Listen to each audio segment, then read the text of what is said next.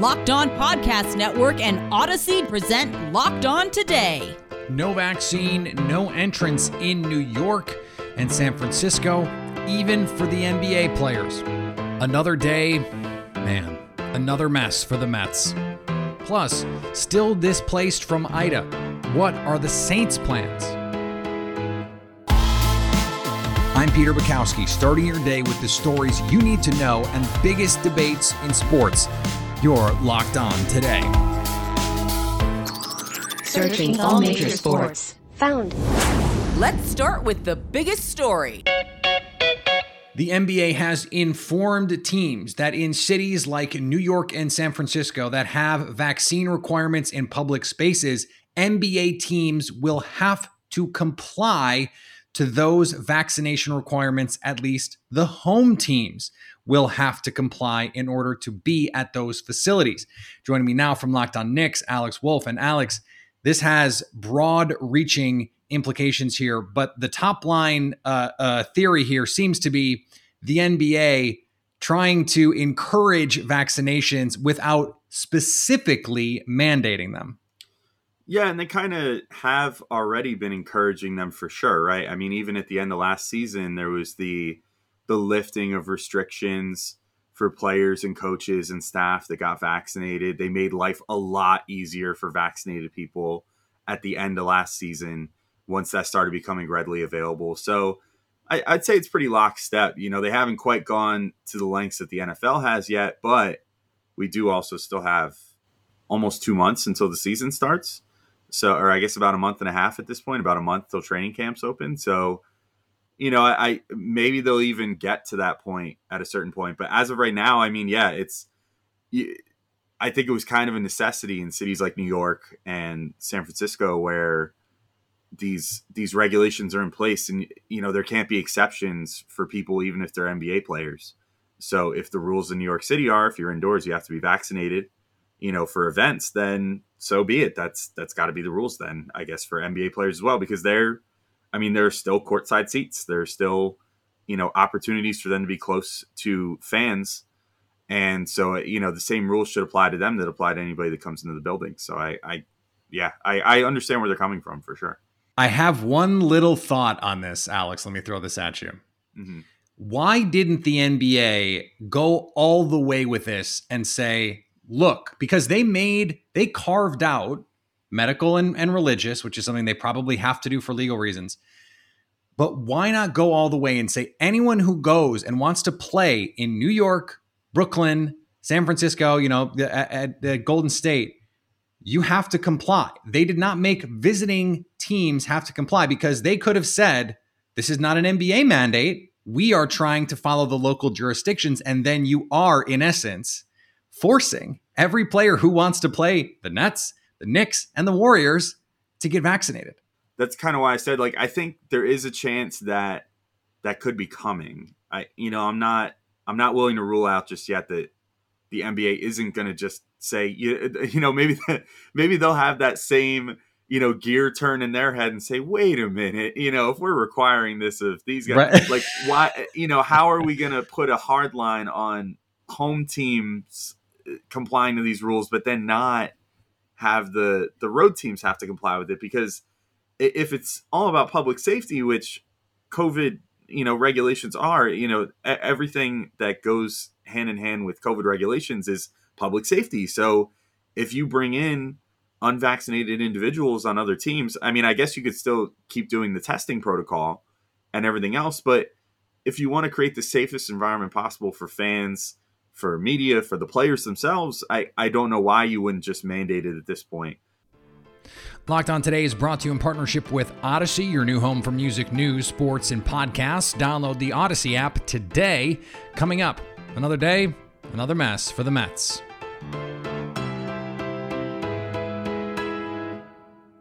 Today's episode is brought to you by Rock Auto.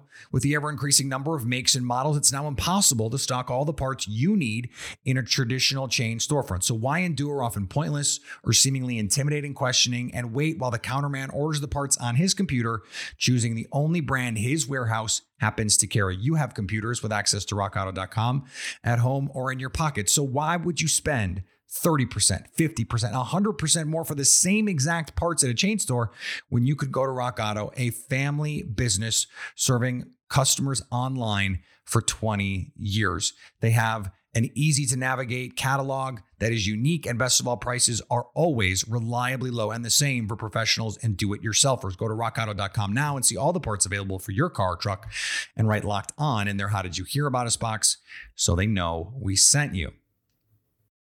Now, here's what you need to be locked on today. Washington National Vice President Bob Boone has informed the team that he will resign instead of complying with a COVID 19 vaccine mandate for all non uniformed employees. Boone is 73 and has been with the organization since 2005. He serves as a senior advisor to general manager Mike Rizzo. Boone was an assistant GM and vice president of player development from 2006 to 2013. He is the father of New York Yankees manager Aaron Boone, a former MLB midfielder Bret Boone. Aaron Boone announced in March that he was vaccinated against COVID 19. And that's not the only baseball related COVID 19 rule. The Red Sox are back up two on the Oakland A's in the wild card race after dealing with a slew of COVID 19 infections. If I was manager of the Boston Red Sox on Wednesday, I would have pinch hit for Jarren Duran, but that's why I'm not a big league manager. What's going on, everyone? It's Lauren from Locked On Red Sox, and Jarren Duran came up huge for the Red Sox in the top of the ninth inning with an RBI single to put the Red Sox ahead for good 3 to 2 over the Rays to finally take one from Tampa Bay. Chris Sale also was really strong on the mound, but the story of this game here was defense and, of course, Jarren Duran. Portugal's Cristiano Ronaldo has scored his 110th international goal to overtake Iran's Ali Daei as the top men's career international goal scorer. The newly minted Manchester United player's record mark arrived in the 89th minute of Portugal's World Cup qualifier against the Republic of Ireland. Colts GM Chris Ballard reiterated Wednesday that he is a firm believer that everybody should get vaccinated for COVID 19. Ballard spent a significant amount of time answering questions about a number of players not being vaccinated after quarterback Carson Wentz, center Ryan Kelly, and receiver Zach Pascal were placed on the reserve COVID list Monday after coming in close contact with a Colts staff member who tested positive. Ballard said, It can help you from ending up in the hospital in a critical situation, and it helps stop some of the spread, and those are positive things. But for the guys who have chosen to not get vaccinated, they still understand they're still part of this team. It's their decision, and they're still part of our team, and they have to take care of the team. That's what happened last night. Here's what to look for coming up on Bet Online. NFL Super Bowl odds are out and the Kansas City Chiefs still sit atop the list at plus 525. Tampa Bay is 6 to 1. Buffalo and the Packers are 11 to 1. Baltimore and Cleveland check in at 14 to 1.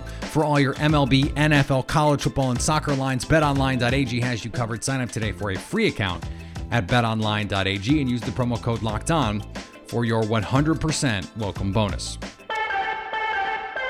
If you thought a player throwing the thumbs down sign at booing fans was the strangest and most disappointing thing to happen to the Mets in the last week, you were wrong.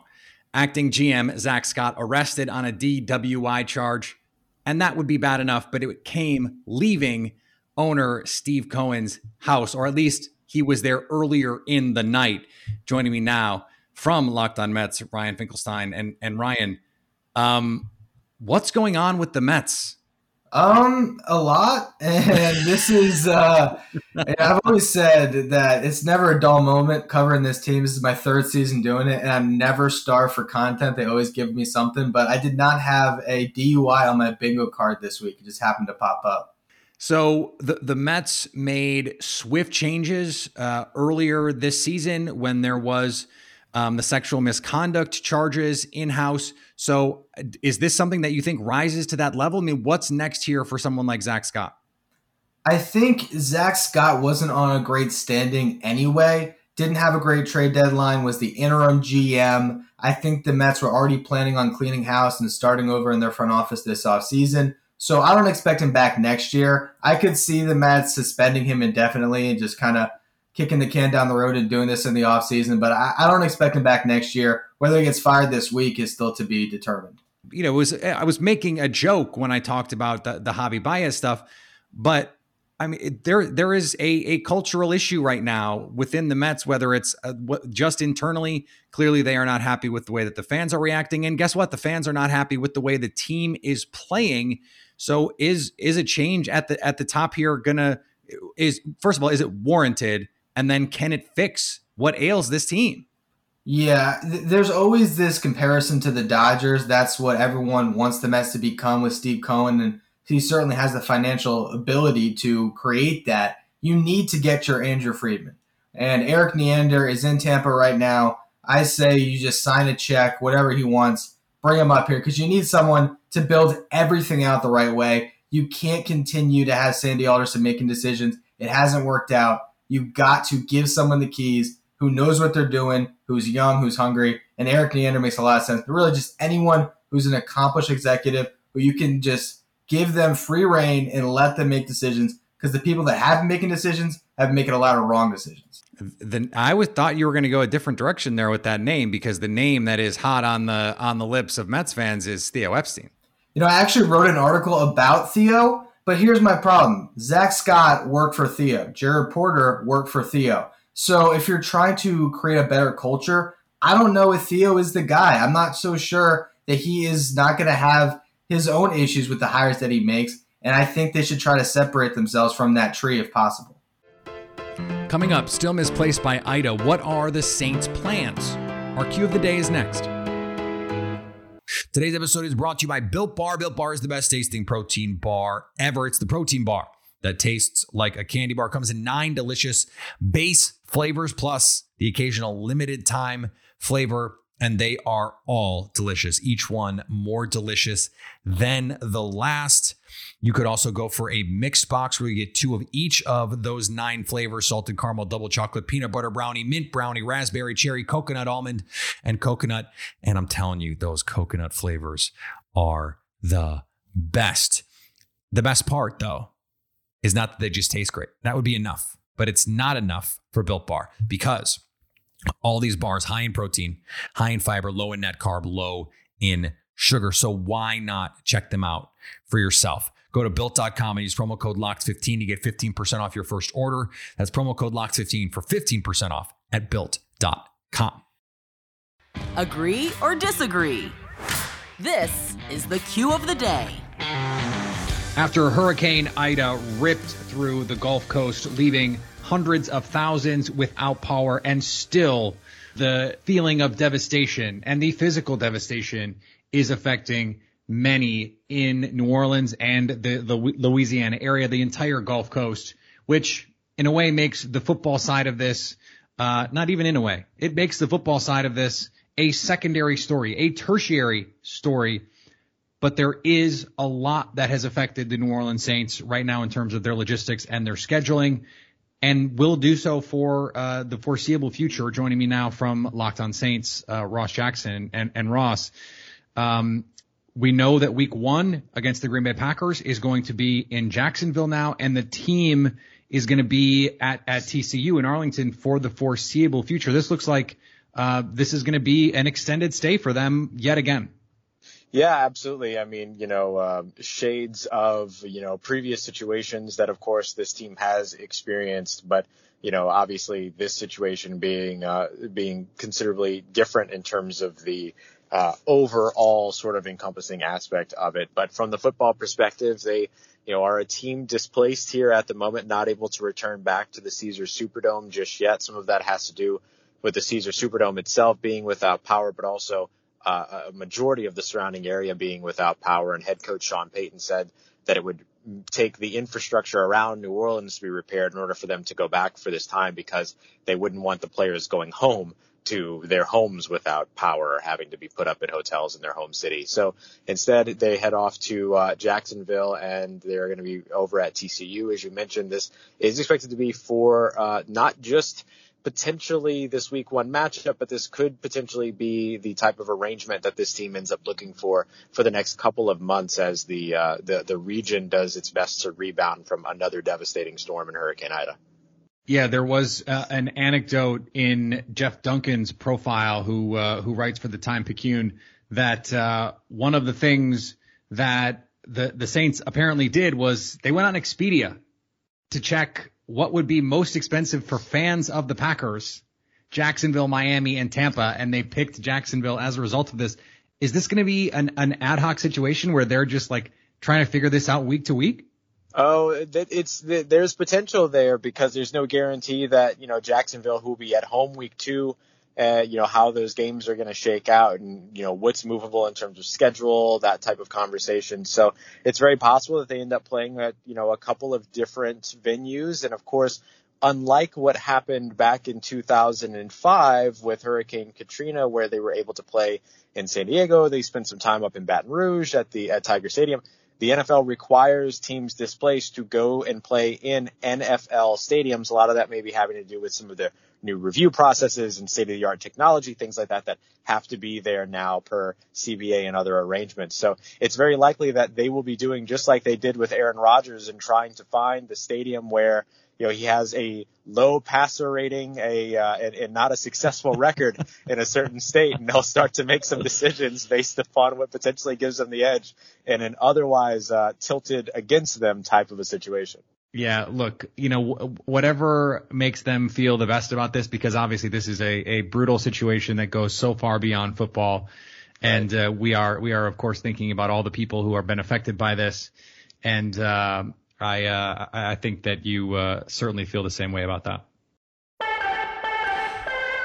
And finally, age before beauty, right? Rajon Rondo spoke about the Lakers' old roster and why it's a bonus, saying wisdom is definitely key to winning a championship. We have a lot of that, obviously, with the age and experience on the court. I'm most excited about not being the oldest guy on the team anymore. I'm actually about the fifth oldest now. So that's a big step for me going from two months ago, I was the oldest guy on the team, and now I'm one of the youngest guys. Yeah, Rajon, I don't know if that's a feature. Seems like more of a bug to me, but we will see. They still have LeBron James, and he's pretty good. I don't know if you've heard that. Now that you've got the news, go make some money. Listen to Locked On Bets. Download and subscribe wherever you get your podcasts. Coming up on Friday, all eyes are on the Major League Baseball wildcard race. What will the weekend bring?